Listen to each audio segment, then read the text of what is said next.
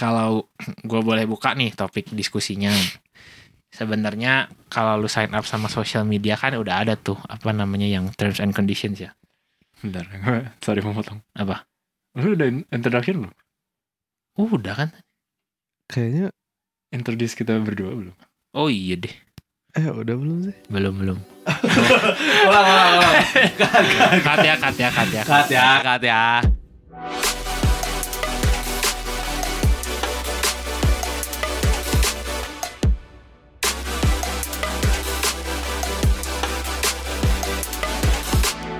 Hey guys, welcome back to Cool Down, the podcast that helps you unwind after a long day.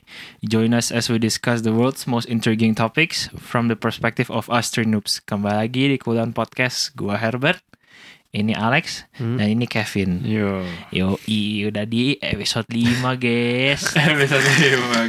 Kok kayaknya tadi udah ngomong ya gua ya? Kok kayak udah jamu gitu? Ini gua ngantuk atau gimana? Engaging ya. Aduh, mau bloopernya guys? Nanti gua kirimin link. Aduh. Linknya. Bener. Subscription link.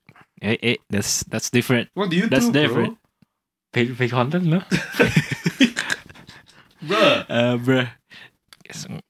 Oke, kita di episode ini mau ngomongin soal Meta guys. Meta. Facebook. Kayak kampanyenya Facebook. Kemarin yang lagi beritanya terakhir tentang Meta itu memang kan sebenarnya Meta beberapa bulan terakhir banyak masalah ya kayaknya ya.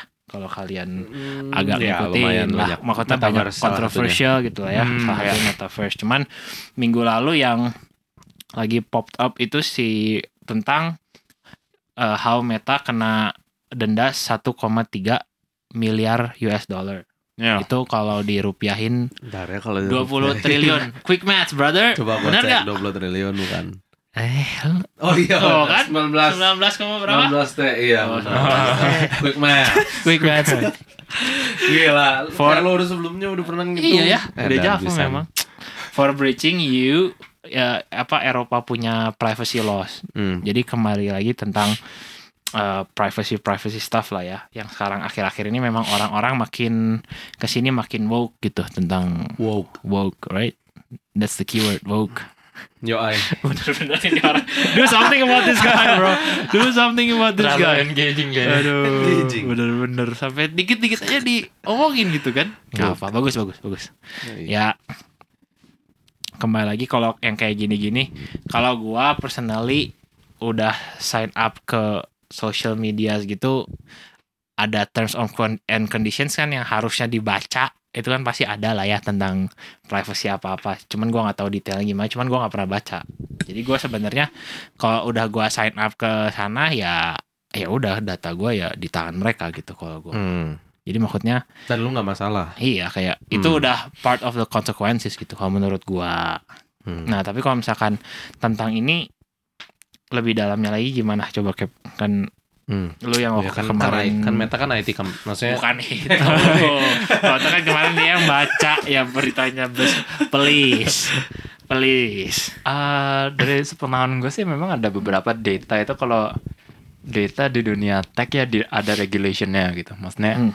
Kita boleh apain aja si data ini yang kita pegang, misalnya data customer, dan itu pun di segregate berdasarkan klasifikasi seolah-olah identifiable si data itu untuk ngeidentifikasi lu. Contohnya nih misalnya lu punya nomor KTP, itu udah termasuknya yang istilahnya tuh ada personal identifiable information gitu. Yang pokoknya kalau ada informasi itu tuh bisa jadi ngerucut itu pasti lu gitu. Contohnya NIK, date of birth, full name. Misalnya kalau di dunia financial ya misalnya full kartu kredit number. Terus CVV-nya dan pokoknya hal-hal itu yang harusnya itu di keep private gitu. Maksudnya data-data itu yang harusnya nggak boleh keluar dari perusahaan lu gitu. Jadi misalnya ya maybe untuk identifying lu bukan bot aja atau ya udah nyimpen data customer aja. Contohnya ya Kalau yang paling terkenal ya misalnya kalau kita buka rekening bank, ya kita kan masukin information, alamat kita di mana, fullnya segala. Nah data itu harusnya ya disimpan dengan bank, nggak boleh dipakai untuk hal-hal yang lain seperti misalnya contohnya mereka jualan datanya gitu, datanya dijual untuk misalnya dikasih ke telemarketer gitu. Kayak, oh ya itu bisa dipakai nih datanya buat nyari konsumen baru gitu, jadi targetnya juga jelas misalnya oh domisili di Bandung, oh berarti kesini jualnya gitu-gitu. Mungkin itu yang lebih classify sebagai data breach. Nah kalau privacy breach yang Meta ini sebenarnya gue kurang tahu apa specifically yang di breach gitu, kan istilahnya privacy breach. Nah cuma harus berarti karena mereka sampai bisa kena violation segini besar gitu, maksudnya ketahuan gitu oleh European Union dan sampai harus di-fine 1,3 billion, berarti mereka intinya menggunakan data dengan cara yang tidak harusnya nggak digunakan seperti itu gitu. Dan I think it's a di tech world itu sekarang it's a gray line gitu, maksudnya banyak terjadi lah intinya data itu antara klik atau enggak ada breach gitu, atau enggak ya misalnya in this case privacy violations gitu. Nah Meta juga setahu gue sih bukan pertama kali ya, ya maksudnya dan lu sendiri pernah ngalamin gitu yang sempat dapat compensation itu kan? Iya betul. Apaan? Yang dulu kalau lu di US dari tahun berapa sampai berapa itu lu bisa dapat compensation, you can file for that compensation sebagai gantinya data lu ke breach gitu. Oh, berapa duit? Gue lupa ya, waktu itu si Liwan pernah ngomong ke temen. Lu sendiri nggak ini? Nggak, gue soalnya kayak ya udahlah. I don't have anything on my Facebook anyway. Oh, nggak. Tapi kalau nggak ngefile just iseng-iseng berhadiah gitu. Nggak sih. Tapi sebenarnya kayaknya kalau misalnya lu emang file, kayaknya sih bisa ya, maksudnya dapat money kan? Kayaknya mah bisa. Soalnya dari sepengetahuan gue, yang kayak gitu-gitu tuh di US nggak terlalu susah gitu. Kayak lu nge-file, asalkan lu masukin data-data lu sesuai sama kayak spesifikasinya mereka, langsung cair gitu biasanya gitu loh. Nah tapi memang maksudnya, apalagi sekarang juga setahu gue ya, kayak kemarin ini gue sebenarnya baru ngomongin sama orang marketing, digital marketing, nggak ada hubungannya sama Meta, tapi maksudnya lebih ke gimana data-data lu tuh bisa diperjualbelikan gitu loh. Kayak misalkan lu nge-ads di Instagram, kayak kan kelihatan tuh yang ngeklik siapa kan sebenarnya, kalau yang promotor tuh bisa gitu. Oh ini kliknya gitu. Analytics-nya gitu. Mereka tuh bisa jual itu ke orang lain. Jadi kayak misalkan si orang lainnya ini mau ngejual produk apa, ya leads-nya itu dijual ke, namanya leads ya, namanya si analytics-nya itu, leads-nya itu dijual ke mereka. Jadi mereka nanti yang nelusurin lu gitu. Kayak maksudnya ya gimana ya, mungkin privacy breach-nya mungkin seperti itu ya kan, maksudnya bukan si orangnya ini bukan mau ke third party ini, cuman kan dia cuman ngelihat si ads-nya ini cuman diperjualbelikan lagi gitu loh. Ya gue baru tahu tuh gimana. Jadi maksudnya kesannya si orang yang lu ngomong ini dia itu digital marketer. Ya. Betul. Terus dia memperjualbelikan. Enggak, dia tahu maksudnya di space ini tuh bisa diperjualbelikan nih gitu loh. Jadi kan dari leads itu kan bisa dapat phone number, Instagram address gitu-gitu loh. Nah, kalau Instagram yang ad-nya itu kan atas siapa gitu. Itu tuh bisa dilihat terus dijual ke orang lain lagi gitu loh. Berdasarkan demographics yang didapetin di analytics-nya ini kan gitu. Which is kayak kind of fucked up. Ya, interesting sih. Oh, kalau menurut lo gimana Lex? Misalnya kan iya dong, kan ketawa terus ya anak memang. Tadi dari sisi gue yang tech gitu, sedangkan nah sekarang sisi lo yang maksudnya menjalankan bisnis, dan of course lo juga punya maksudnya ya cara-cara untuk database juga ya. Ya, dulu lo punya customer data dan itu. Dan lo kan berarti ya maksudnya pernah lah untuk ngehandle data-data, dan lo juga tau lah datanya kan tipenya kayak apa gitu. Iya. Dan of course kayak lo dengan punya online store juga kan ada transaction yang terjadi gitu kan. Itu, iya sih. Nah, yang lu lihat nih space-nya sekarang, dan lu kan pakai juga sebenarnya ada providernya gitu kan. Maksudnya lu nggak nggak full bikin dari nol gitu. Gua? Iya. Maksudnya buat untuk platformnya, contohnya ya, gitu-gitu. Nah dari lu sendiri nih ngelihatnya platform-platform ini kan of course ada resikonya walaupun kecil banget nih untuk misalnya leak data atau apa. Nah dari lu ngelihatnya kalau misalnya sampai kejadian nih dampaknya kayak gimana nih ke store lu gitu atau misalnya kayak iya gitu kan. Sebenarnya kalau ini tuh unik gara-gara ini kan EU kan. Jadi kalau misalnya maksudnya sebenarnya tuh data privacy, maksudnya privacy law di EU is uniquely strict. Jadi kayak if we're talking about privacy, there's a different standard between the US and the EU setahu gua. Jadi even when I'm running ads, kayak they're confirming if your ads kayak are in regulation with the EU if you are running ads there. Jadi if you are kayak please kayak review some of these rules that you have to make sure you follow gitu. Makanya kenapa ini juga data privacy-nya EU yang nge-fine Meta ya kan. Jadi kayak dari yang gua tahu tuh ini tuh because as of 2020 there's a new regulation in EU, European. Mereka tuh nggak boleh ada transfer data semena-mena antara company yang di European and US. Jadi the data that stay of Europeans, yes di situ nggak boleh kayak oh ya share aja data European masuk ke US soil segampang itu karena Meta is basically in both regions kan. Makanya di sini kesannya si Meta tuh harus play on two different set of rules gitu loh. Makanya dia kena fine gini. Gitu in this particular situation gitu ya. Tapi kalau practicality balik lagi ke yang tadi lu bilang kayak ya misalnya gua nih ke privacy.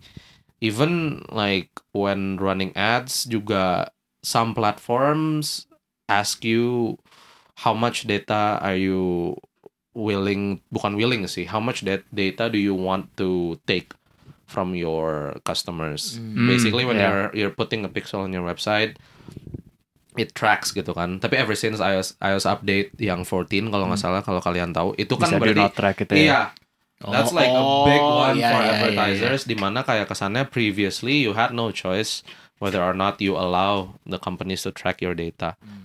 Nah itu tuh that point marks the end, the supposed end of the golden age of digital advertising gitu, karena you can no longer harvest data yang deep banget gitu loh. Jadi kayak walaupun ada optionnya of course kayak as marketers biasanya you want the most data possible gitu gitu, tapi ya ngomongin privacy itu yang si Harvey bilang sih like you a lot of people think kayak I really care about my privacy tapi I don't think they actually do gitu kan. Iya, kayak ya kembali lagi yang tadi gue bilang kayak maksudnya orang-orang nih kan makin woke sama privacy tapi kayak kalau bikin something tuh nggak pernah baca the whole syarat dan ketentuan gitu really ya. Care about your privacy, nah benar. Ya, berarti lu harusnya tahu dong apa aja yang dipakai gitu-gitu kan. Padahal sebenarnya kalau setahu gue ya kayak misalkan lu kan kita sering main game nih, kayak kita nginstall game tuh ada privacy notice gitu. Biasanya kadang-kadang malah yang terms and condition sama privacy notice-nya tuh dipisahin. Jadi kayak kita lihat pertama privacy notice tapi tetap aja kita scroll sampai bawah langsung accept gitu. Just get me to my game gitu kan. Iya gitu kan maksudnya. Kalau misalkan lu benar-benar care about that ya harusnya dibaca dong gitu. Kalau menurut gua ya. Iya. Jadi kayak menurut gua ini ya EU mah maksudnya ya memang EU lebih sedikit sensitif aja lah sama hal seperti ini, makanya si Meta bite the dust regarding this, jadi hilang banyak duit gitu kan. Cuman ya as far as generally menurut gua privacy was long gone. Iya, benar. Kayak no, like bener. It's not kayak something yang kayak oh gila privacy kita sekarang under attack kayak maksudnya bisa-bisa kita nggak ada privacy. Justru menurut gue udah kalau mau fight that battle harusnya dari awal dari gitu loh. Kapan-kapan gitu. Right now it's kind of too late gitu. Maksudnya kayak sekarang you literally can see into a stranger's daily life gitu. Iya, like, benar. With a click of a button. With a click of a button ya. Dan kayak apa ya? Ya itu sih kayak maksudnya ini kalau itu mah kan tadi kan tentang data breach gitu ya. Mm-hmm. Bukan data breach, sorry. Kesannya kayak ketahuan nih si Meta violate the rule of privacy and it makes a good headline gitu kan. Kesannya kayak kalau kita liput kan pasti orang ngerasa dan what about my privacy gitu kan. Tapi ini mah lebih ke yang tadi lo bilang tuh yang kayak you can know basically the life of someone with a click of a button. Yeah. Gue kan langsung mikir kayak kalau misalnya gue pengen tahu orang ini, ya gue coba cek Insta ya. Iya, itu kan kurang lebih kan. Iya. Nah, tapi ada kan orang-orang yang kayak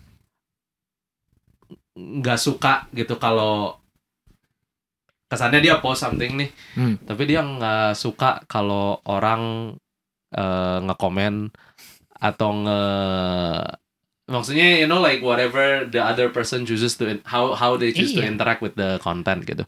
Yeah. Jadi kesannya kayak that's called hypocrisy, brother. Kayak nggak tahu ini mah besides ini ya. Lebih menarik aja gitu kayak. Benar. Karena kan lu bilang once you click the post or submit or even you know have an account sama kan kosannya. Ya itu berarti lu udah apa ya? In some sense forfeit. You give consent gitu kan. Forfeit your privacy. Semua orang boleh lihat gitu benar. Iya kan? Jadi kayak if you say you really want privacy, don't use social media gitu. I think that's like the end of the tunnel gitu if you're going there gitu. Iya. Sama yang tadi yang menarik tadi lo bilang kayak begitu yang iOS update itu keluar. Oh iya. Sampai itu kayak the end of golden advertising itu. Ya gue nggak tahu statistiknya. Digital advertising turun seberapa banyak. Cuman impactnya satu itu kan padahal cuma iPhone doang ya. Belum Android kan, Android belum kan. Makanya udah bisa nge-impact segitu banyak gitu. Mm-hmm. Ya. Memang itu gue tahu sih ada beritanya kayak ke-impact banget gitu company. Mm-hmm. Memang if you want to see how big Apple is, episode 2. Ampun dah ini orang. The plug, bro. Engaging. The plug. Yes, got him. Tapi iya sih, kan gue juga advertising kan with Meta. Pre and post 14. Jadi kayak pre iOS 14 post. Emang beda. Kayak lu ngelihatlah dampaknya gitu. Kayak ROAS-nya, return on ad spend-nya gimana gitu. Because kan people who care about privacy and people who own an iPhone atau iDevice itu kan lumayan banyak lah gitu kan. Dan kalau misalnya you give them the option, kesana kayak nggak tahu kalau kalian gimana. Tiap kali prompt itu keluar ask app not to track atau allow itu kalian pilih yang mana? Ya kalau misalkan emang gue lagi mau pakai app-nya ya gue harus allow kan. Kalau nggak kan nggak bisa. Ada beberapa yang nggak bisa. Jadi strictly functional aja. Strictly functional bisa. Ya gue sih biasa. Ya kalau misalkan nggak bisa nggak usah ya gue biasanya ask app not to track. Iya. Gitu sih biasanya. Iya gue juga masalahnya. Iya. Jadi kayak ya. Tapi, I have to say companies like Google and Meta, mereka try to make a new breakthrough juga to combat this. Soalnya kan mereka waktu di iOS 14 dikeluarin tuh, iOS 14 dikeluarin tuh bener-bener kelabakan. Iya, kelabakan si Zuckerberg kayak lu nggak tahu berapa banyak small and medium enterprise yang rely on our ad, maksudnya infrastructure to survive and keep the revenue. Tapi kan Apple kan kesannya kayak ya knowing Apple if they say ini ya ini gitu kan. Terus mereka kan kayak pro privacy gitu. Jadi kayak waktu itu gila banget sih. Which is kayak ya itu end of the golden era. I think there's a few things yang menarik. One yang tadi maksudnya ya data privacy. Gue sempat baca artikel atau sempat nonton ya maksudnya. Kenapa kita bisa pakai Google dengan gratis, like the search engine? Yes. Kenapa kita bisa pakai Facebook dengan gratis? Kenapa Twitter gratis gitu? Ya? Kenapa gratis? Dan sebenarnya mereka bisa provide itu semua dengan gratis karena they are actually collecting data. Gitu kan? Iya. Yang kayak you're not paying money tapi you're paying with your data gitu. Which in turn ya misalnya mereka bisa generate revenue karena data itu untuk ads, untuk targeted, maksudnya ya pokoknya mereka targeted lah untuk ya dijual-jual lagi gitu. Ya betul. Bisnis modelnya itu gitu. Bisnis model memang revolving around data. Jadi if you use these products, then memang ada juga alternatif yang enggak taking data gitu maksudnya. Memang ini untuk privacy. Contohnya search engine ada yang namanya DuckDuckGo. Ya, itu untuk Duck yang privacy oriented banget, tapi berbayar kan? Enggak gratis. Oh, enggak. Jadi juga memang mereka fokus untuk orang-orang yang appreciate privacy data. Maksudnya search query mereka nggak akan dipakai untuk apa-apa nih si datanya. Tapi ya on the other hand, lu mau search itu di mana-mana hasilnya bakal sama. Oh. Gimana? Misalnya lu nge-search nih, let's say search hotel. Ya. Bukan hotel loh, misalnya apa yang biasa lo search di DuckDuck lo? Enggak lama. Bukan itu kayak misalnya let's say gue nge-search nih di sini Google sama di sini search Google. Iya. Hasilnya bisa beda karena itu targeted kan. Benar. Si search results-nya itu. Ini using Google. Using Google. Kalau using DuckDuckGo sama aja keluarnya. DuckDuckGo sama aja. Ya misalnya lo search Apple lah. Search apa ya misalnya? Ya search best phone of the year. How to make a good podcast gitu misalnya. Kita search di komputer gue sama di komputer lu. Hasilnya mungkin sekarang kita coba. Ya coba ya. Enggak. Udah percaya. Nah, kalau misalnya DuckDuck gue hasilnya sama. Ini Kevin. Kalau DuckDuck gue hasilnya sama. Cuman many actually prefer untuk kayak result yang memang custom, catered untuk your search gitu. Iya kan? Jadi just know that kalau misalnya you use the data for free, it technically isn't that free, karena mereka actually pulling data. Tapi benar. Interesting that you brought this up. Kesannya berarti kayak as a customer, in a sense, you get some sort of a win-win situation nggak sih? Kayak kesannya, okay, you use our services for free, and then we help you.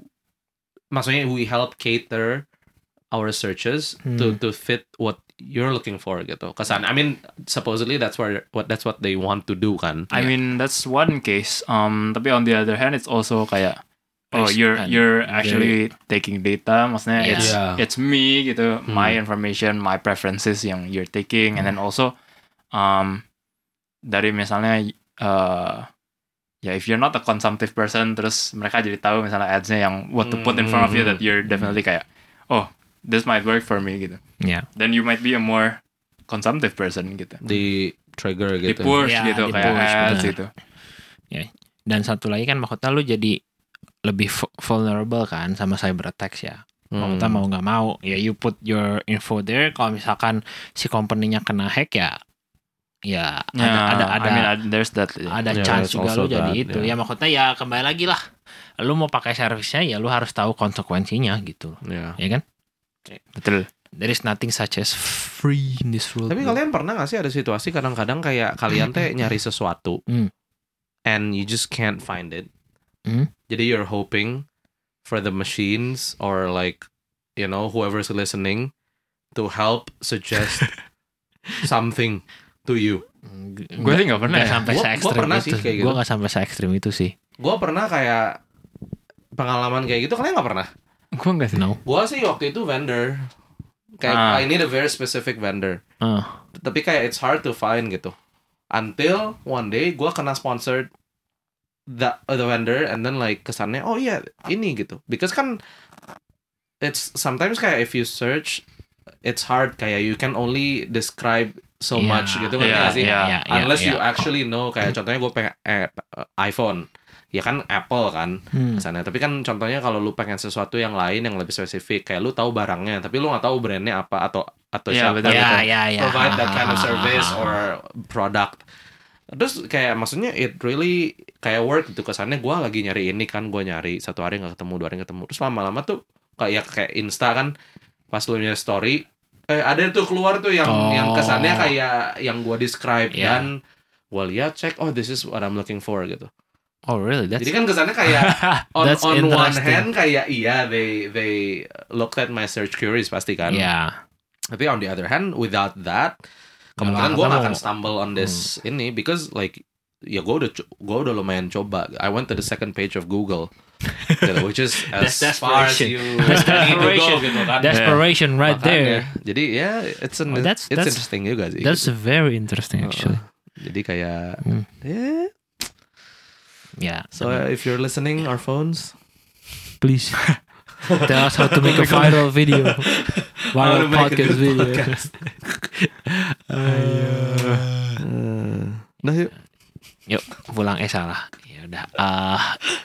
Kita bahas soal privacy cukup dulu lah ya. Soalnya kalau kita mau kita mau our own privacy, jadi cukup sampai situ aja. Benar. Nanti kalau kita bahas terlalu banyak privacy kita hilang. Nanti kita jadi curhat lagi kan, kebanyakan curhat jadi curhat. Iya. Udah lu tadi udah mulai curhat nih. Iya makanya. Iya, waduh, bahaya. Di cut my privacy. Next time harus orang lain yang share privacy. Aduh, kacau. Nah, yang another stories from the west side of the world yang lagi happening tentang our favorite country. Our favorite country, the United States of America. Uncle Sam, brother. Sam, mate. Yang lagi ini masalah tentang debt ceilingnya ya. Apa tuh debt ceiling? Si Kevin plafon utang. si Kevin ini banget debt ceiling loh. Gua tahu dia orangnya ngerti banget. Iya.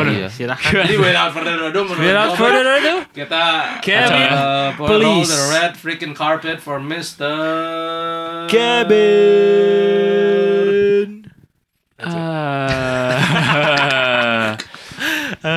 I think hopefully gue gak oversimplify things. Nah, pokoknya nih biar lu gak oversimplify, biar gue dulu yang jelasin. Ya gitu, baiknya gitu. Debt ceiling cuma 4 orang. Debt ceiling itu utang plafon. Nah, plafon utang. Plafon utang. Ya tapi kan lebih ngerti. Kalau debt ceiling apa tuh? Ini kalau kita lihat kata goblok. Tuh, itu kan lebih goblok. Dead apa? Mati kan. Dead loh. Dead. Mau dead, dead atau dead. Ya dead ceiling gitu. Ya, kalau gue plafon utang yang bisa dipinjam. Kalau gue enggak. Ya lu apa? Udah mending gak usah.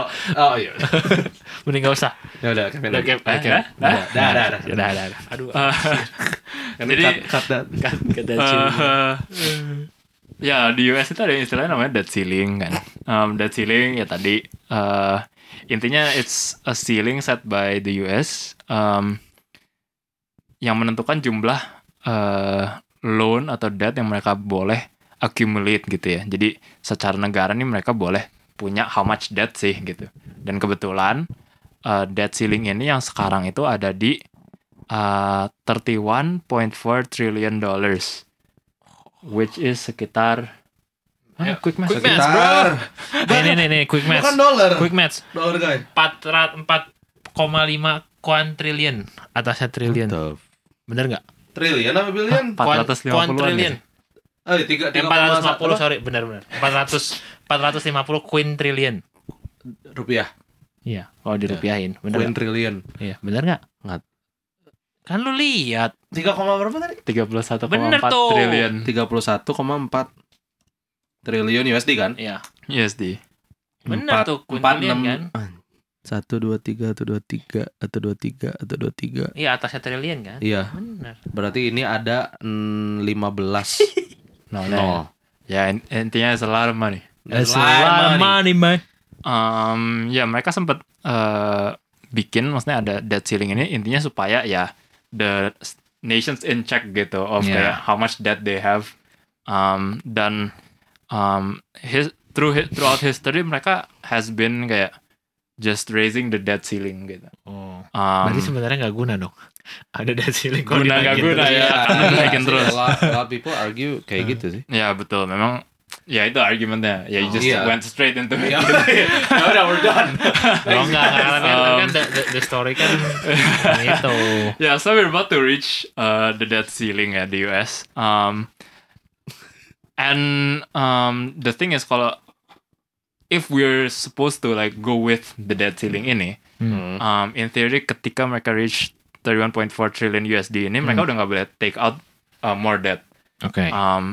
So before the whole thing, cara how a nation pulls debt atau misalnya takes debt itu ya by issuing bond salah satunya. Yeah. Jadi kalau misalnya ada ya short term bond, long term bond yang dimana kita bisa beli, kalau di Indonesia istilahnya surat negara, surat utang negara. Dimana kita beli surat ini, let's say sebesar 100.000. Kita misalnya dikasih 3% interest gitu. Yeah. Jadi nanti per month itu dari negara akan bayar interest ini gitu kan, sebagai ya mereka udah minjem, mereka bayar lah interest gitu. Ya gitu. Royalty lah gitu. Bayar ke kita. Nah, at the end of period si bond itu mature, 100.000-nya dibalikin ke kita gitu. Jadi intinya in the end kita akan punya royalty yang tadi dibayarin selama ya seberapa lama si bondnya itu dipegang sama mereka, ditambah original deposit lo which is 100.000. Okay. Gitu. Nah, sekarang ini ketika mereka udah reach debt ceiling, mereka udah nggak bisa lagi tuh nge-issue yang namanya bond. Intinya nggak bisa lagi orang ngasih pinjem negara ini duit dalam bentuk bond, karena ya debt ceilingnya udah mentok gitu, udah nggak bisa lagi mereka accumulate ya bond itu. Jadi dampaknya dari mereka kena debt ceiling ini pun harusnya kan kalau mereka ada duit nih harusnya dibayar nih pelan-pelan si debt-nya. Nah, tapi debt ceiling ini udah bisa nyampe, maksudnya debt-nya udah bisa nyampe debt ceiling, artinya kan ya cash flow mereka mungkin udah tight banget nih. Which prediction-nya dari analyst dan maksudnya forecasters yang melihat economy situation ini bilangnya it's a bad situation gitu. Nah, mungkin any one of you mau take over gitu. Nah, kalau dari setahu gua maksudnya kayak kenapa bisa sampai kayak gini gitu, kayak to the point kayak berarti kan maksudnya kalau pengetahuan gua tuh bisa sampai ke debt ceiling ini si government-nya itu ngeluarin money terus tanpa ada return kan.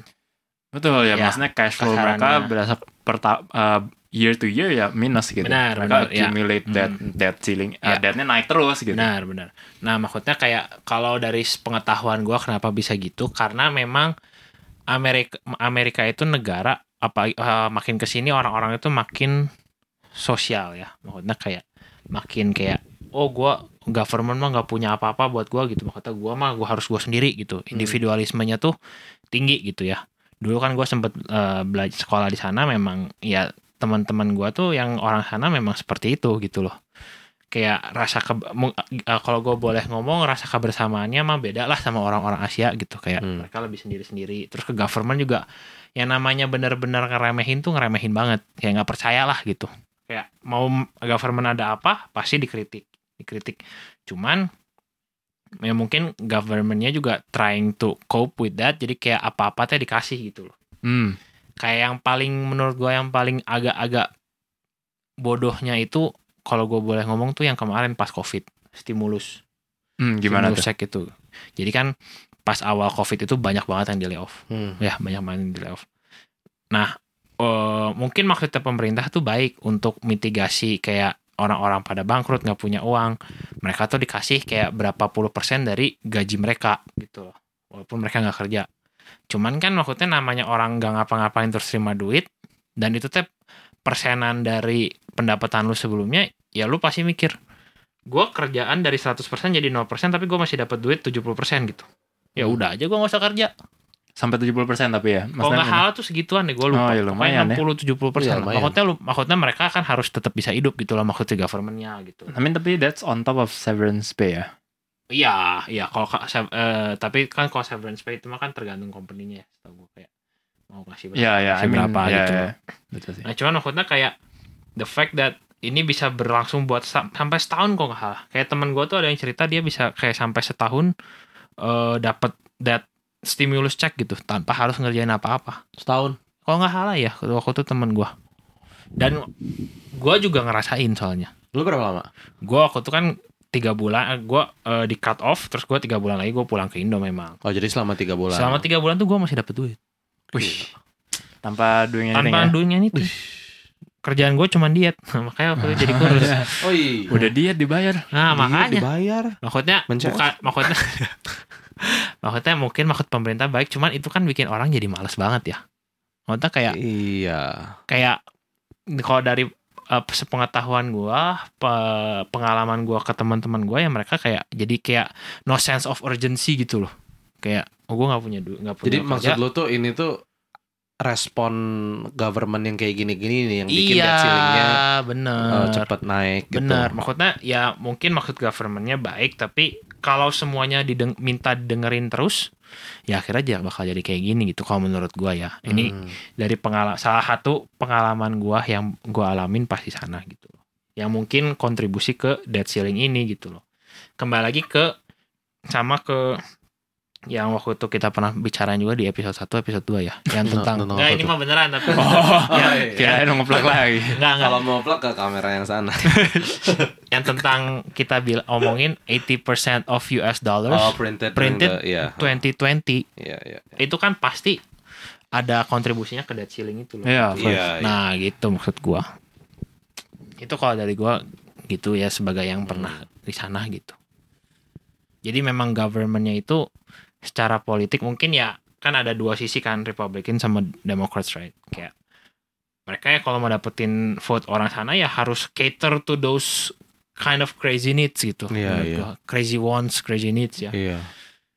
Ya makanya kalau menurut gue memang ada saatnya government harus punya their own stance gitu. Jangan terlalu ya maksudnya dengerin rakyat, iya benar bagus, tapi to what point gitu loh. Gitu. Gimana Lex? Kalau kan kita tadi gue udah jelasin debt ceiling-nya gimana. Herbie udah jelasin apa yang gimana gitu. Enggak, apa yang dari pengalaman. Iya, pengalaman dia kenapa sih bisa sampai debt ceiling ini gitu. Nah, kalau dari lu sekarang lanjutin dong. Lanjutin. Semua harus kebagian, Pak. Kalau misalnya debt ceiling ini hit, dampaknya apa gitu? Maksudnya apa yang bisa terjadi dan dampaknya apa gitu? Waduh, itu pertanyaannya mantap-mantap sekali. Kayaknya harus lanjut ke sayap kiri dulu. Nanti harus dioper dari sayap kanan ke sayap kiri. Cuman nggak tahu. Menurut gue kayak gue tuh sempet saya nonton juga kayak debate gitulah tentang ini. Sebenarnya belum se-urgent ini karena ini kan literally kayak projectionnya early June kan, karena tapi waktu itu ya projection juga, cuman tuh maksudnya waktu itu debate-nya nge-highlight banget kepercayaan masyarakat terhadap tax money mereka gitu. Kesannya kayak yang satu ngomong kayak masa lu nggak mau buka mata dari dulu sampai sekarang itu debt ceiling kerjaannya dinaikin terus. Berarti lu tuh nggak ngelihat apa government bocor uang sana sini untuk hal-hal yang tidak produktif dan menghasilkan gitu. Kesannya makanya ya lu dijanjiin money back from the government, but those money weren't there in the first place gitu. It was just printed and generated out of thin air supaya things can go on. Kayak this illusion can go on gitu. The other side ngomong juga, maksudnya the other side refutalnya lebih ke kayak memang we're in a bad place gitu. Tapi menurut gue it's not fair to just say that the government fucked everything up kesannya gitu. Karena kalau misalnya semua orang mikir kayak lu, what will happen to a lot of infrastructures that we know and enjoy in the US? Kayak dia juga would like to remind that a lot of infrastructure such as military protection, pension funds, hal-hal seperti itu adalah hal-hal yang bisa dinikmati oleh millions of Americans every single day because of the things that the government is doing. Gitu, are those things bad? Gitu kan? Enggak kan? Gitu. Jadi kayak kayak which came first gitu, tau gak sih, the egg or the chicken? Kayak kesannya kayak mana mismanagement dulu yang datang, atau kesannya ya maksudnya apa yang terjadi duluan sih sampai kita ada di titik ini, baru orang kayak dan ini kesannya kayak cuma salah satu checkpoint lagi gitu. I mean, we'll see what will happen kan, tapi this is not something new. Cuman kesannya every time we're about to hit this debt ceiling, especially because we went through a crazy 20 and 21 and ya maksudnya during COVID, terus sekarang angkanya udah fantastic gitu. Kesannya kan people mikir kayak at some point ini harus berhenti gitu kan. Jadi kayak interesting sih. I think if I mean there are talks of them actually pushing the ceiling lagi kan. kayak adding several million, bukan millions, but trillions maybe of dollars into, trillions into circulation kan. Ini kayaknya ya it's 2020 all over again menurut gua, maksudnya kurang lebih lah, karena because like where's that money going to come from gitu. I mean this is pushing the ceiling ya, bukan pushing the ceiling right, tapi kan kayak kesannya if you need fresh money because a lot of money went down the drain, how do you create that? Yeah, betul.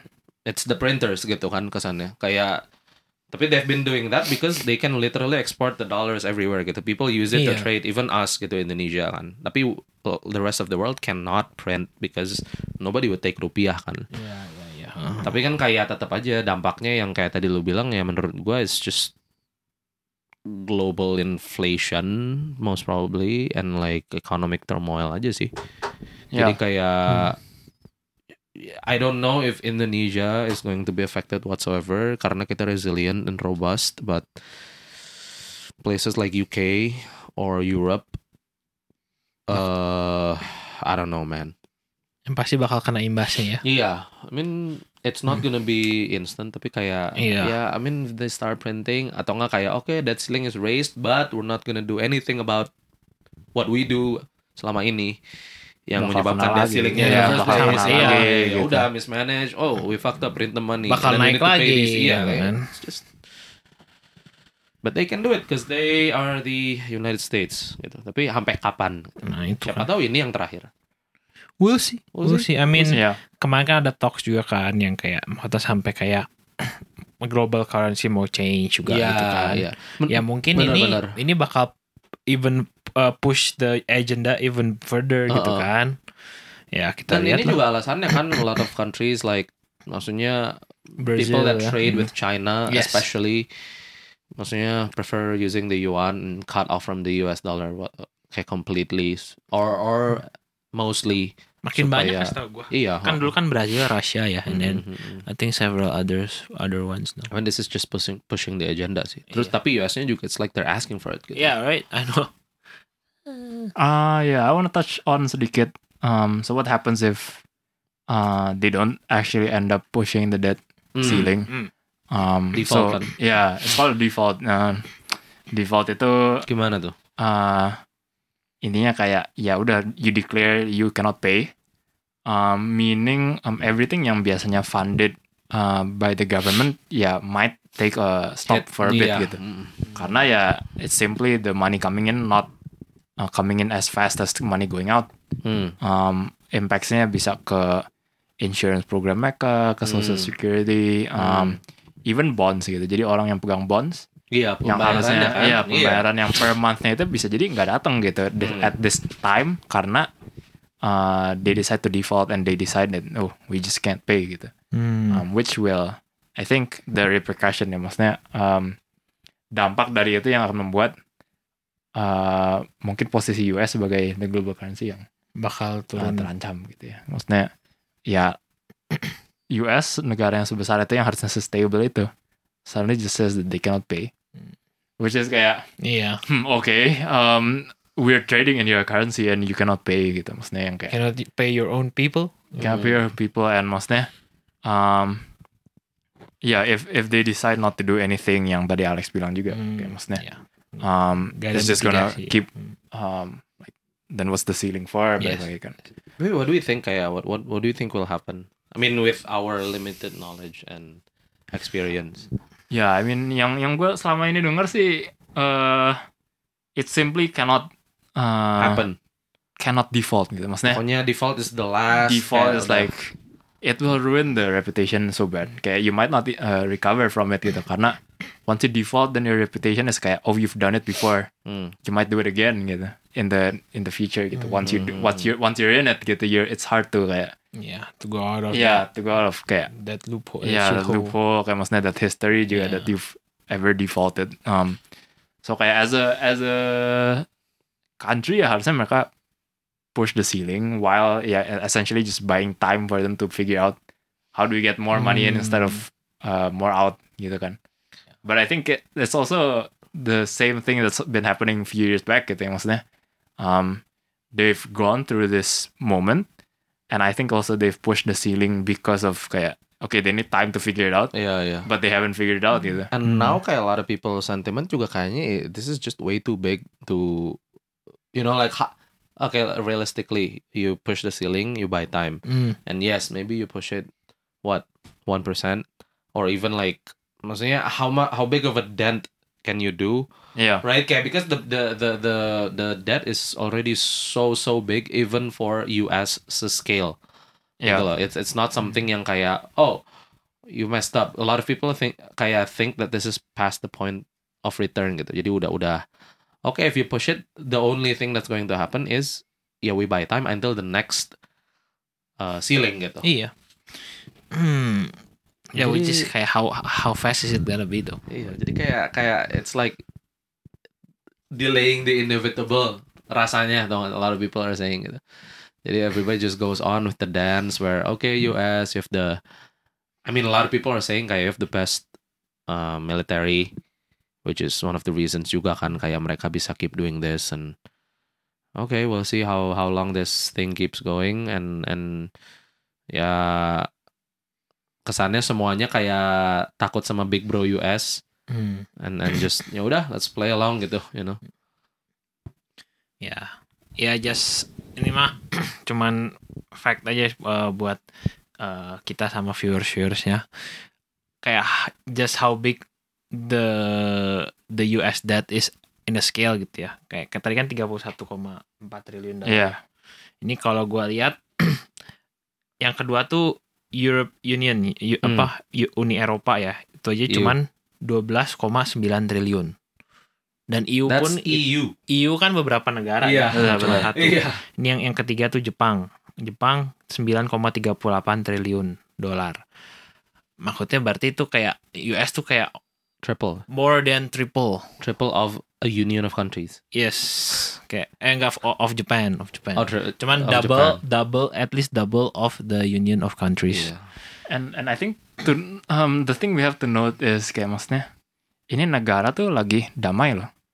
Maksudnya it's a country that's in peace that should have a hold of kayak maksudnya their economy. Maksudnya kayak bingung juga kan kayak how are they at time of peace and then still having minus gitu at maksudnya it's financially. Kayak what's going on gitu. What's going on, right? Kayak you have to question karena make sense kalau misalnya negara ini lagi perang nih. Ya, jadi harus habis-habisan money out gitu. Tapi kalau bukan at this time benar, gitu benar, kayak benar. They're at peace. And maksudnya sebagai global currency tapi the economy is at a minus gitu. So it's like tapi sekarang kalau pertanyaannya kayak do you think that you would decide better for you with your money, or do you think that the government can decide better for your money? Ini mah kayak just a question like in general gitu. Can you elaborate maksudnya? Kayak kesannya do you think that you would make the better decision for you with your money, atau do you think that the government would make the better decision for you? Kan ini talking about like in the whole like general space gitu ya, kayak how your investment is going to go, retirement. Because kan kalau di sini sama di sana kan one of the things that are different tuh itu kan kayak your paying the government quite a significant amount in your lifetime, and the government in return provides you with a lot of maksudnya help, pension money, atau maksudnya social security. Okay, that takes a lot of out of people's pocket gitu kan. Yeah. Tapi kalau misalnya lo nih ngelihat situasi kayak gini, menurut lo kayak kalau lo tinggal di Amerika misalnya, do you think that you know we should still pay the government with you know whatever they're asking? Jadi kembali lagi pertanyaan simpelnya bayar pajak atau enggak gitu.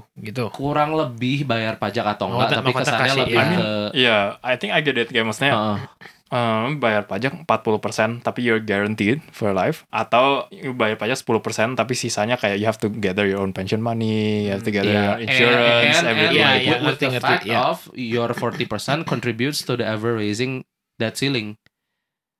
Gitu loh, kesannya kayak the money that you're paying kan beda dong kalau lu lihat, oh everybody in the nation is paying taxes and we're flourishing as a country, it's all a plus, and then government is making this is this.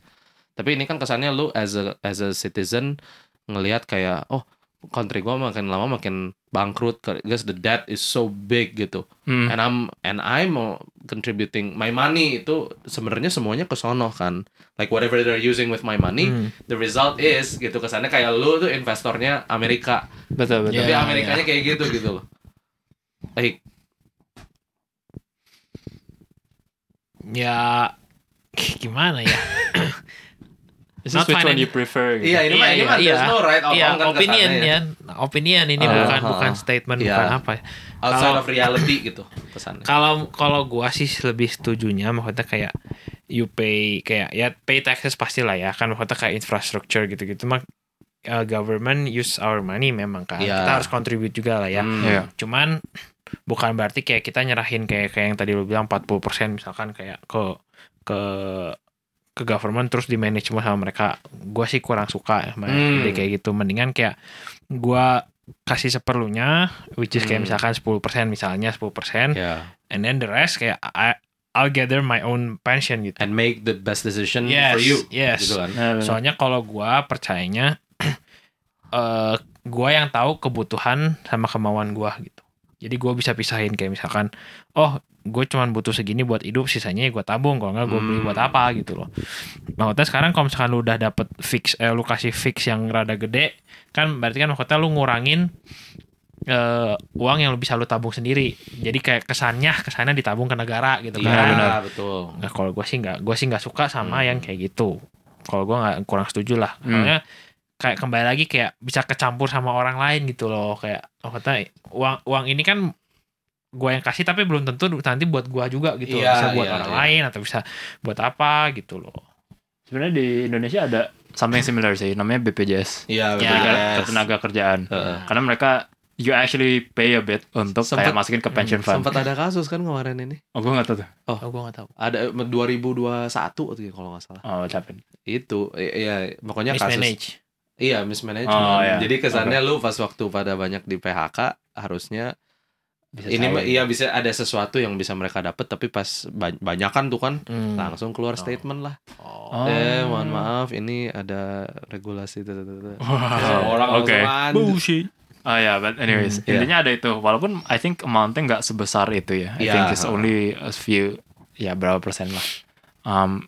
Menurut gua ada benarnya. Yang tadi Herbie bilang juga, gue setuju sih, karena menurut gue kita financially literate gitu, maksudnya kayak kita tahu nih how to manage our money. In cases dimana people might not be as careful atau bisa manage as well as kayak people who know lah how to manage, kayak misalnya you can't spend it all because you have to save it at the end, kayak You need someone to live nanti juga gitu, once you stop working udah pensiun segala, you need to have something, antara lu invest atau do something atau itu. Tapi I think what that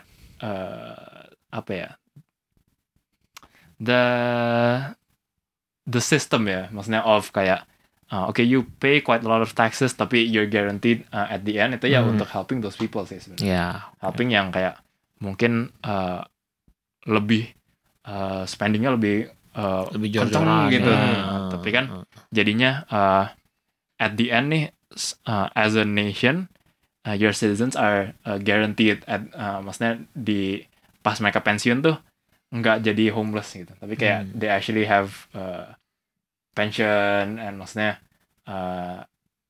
insurance yang kayak ya mungkin pahit di depan tapi at the end guaranteed, and as a country jadinya lebih indah gitu gitu kan, kayak nggak jomplang lah gitu antara yang memang bisa manage dan yang nggak bisa manage contohnya. Jadi ya plus minus sih. Tapi maksudnya kayak even ya gua sangat setuju sih sama yang lu bilang ya. Kayak ada memang ada orang yang financially literate sama ada yang financially illiterate. Emang sistem itu bagus untuk those yang nggak bisa nabung lah istilahnya ya. Betul. Karena gue pernah ngobrol sama karyawan gue juga pernah sempat ngobrol sih kayak ini interesting sih soalnya kayak dia yang minta kayak duitnya dia gajinya dipotong supaya dia bisa nabung. Nah, ya betul. Ya. Dia minta gajinya dipotong. Lebih kayak maksudnya dipaksa buat nabung lah intinya gitu. Jadi ditabung sama company gitu.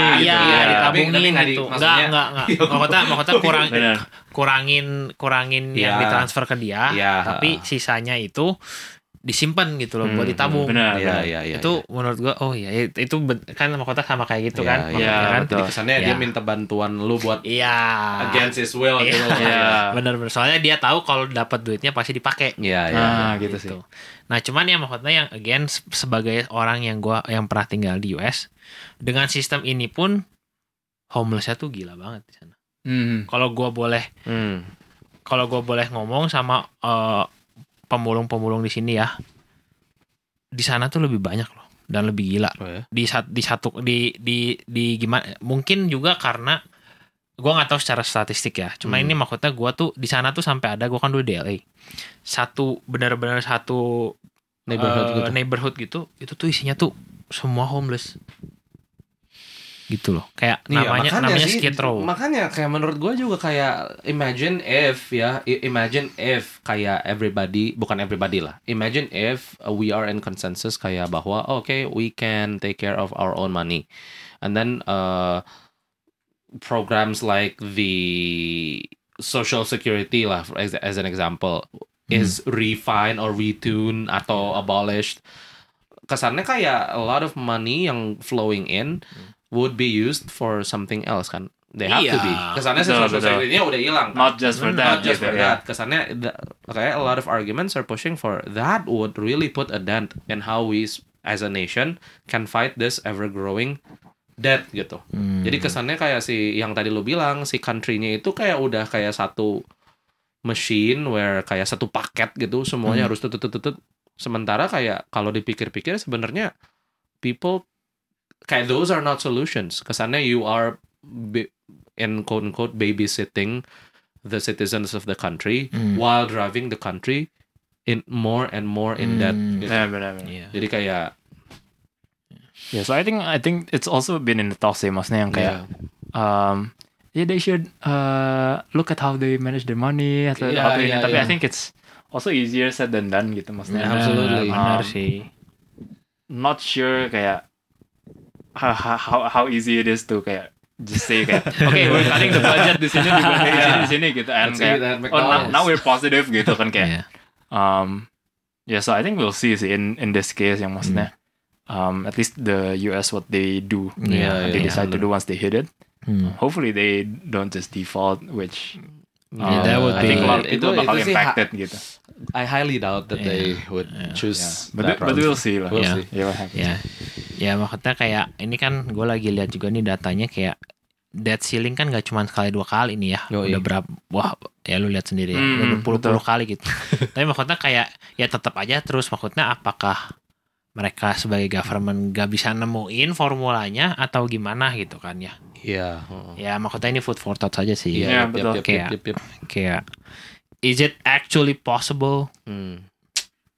Yeah. Find out in the next episode. Find out in some other next episodes of Cool Down. Yang penting Indo santuy. Strong, brother. Strong. Ya udah, mungkin sampai situ dulu ya kita episode kali ini. Thank you guys buat yang udah nonton sampai saat ini. Kalau suka sama kontennya jangan lupa di like, di share, jangan lupa subscribe juga kalau suka sama podcastnya kita. Nah, kalau ada yang mau didiskusiin, tulis kolom komentar di bawah. Terus ide-ide buat next episode juga tulis di kolom komentar di bawah. Okay. We're signing out. God bless. Bye.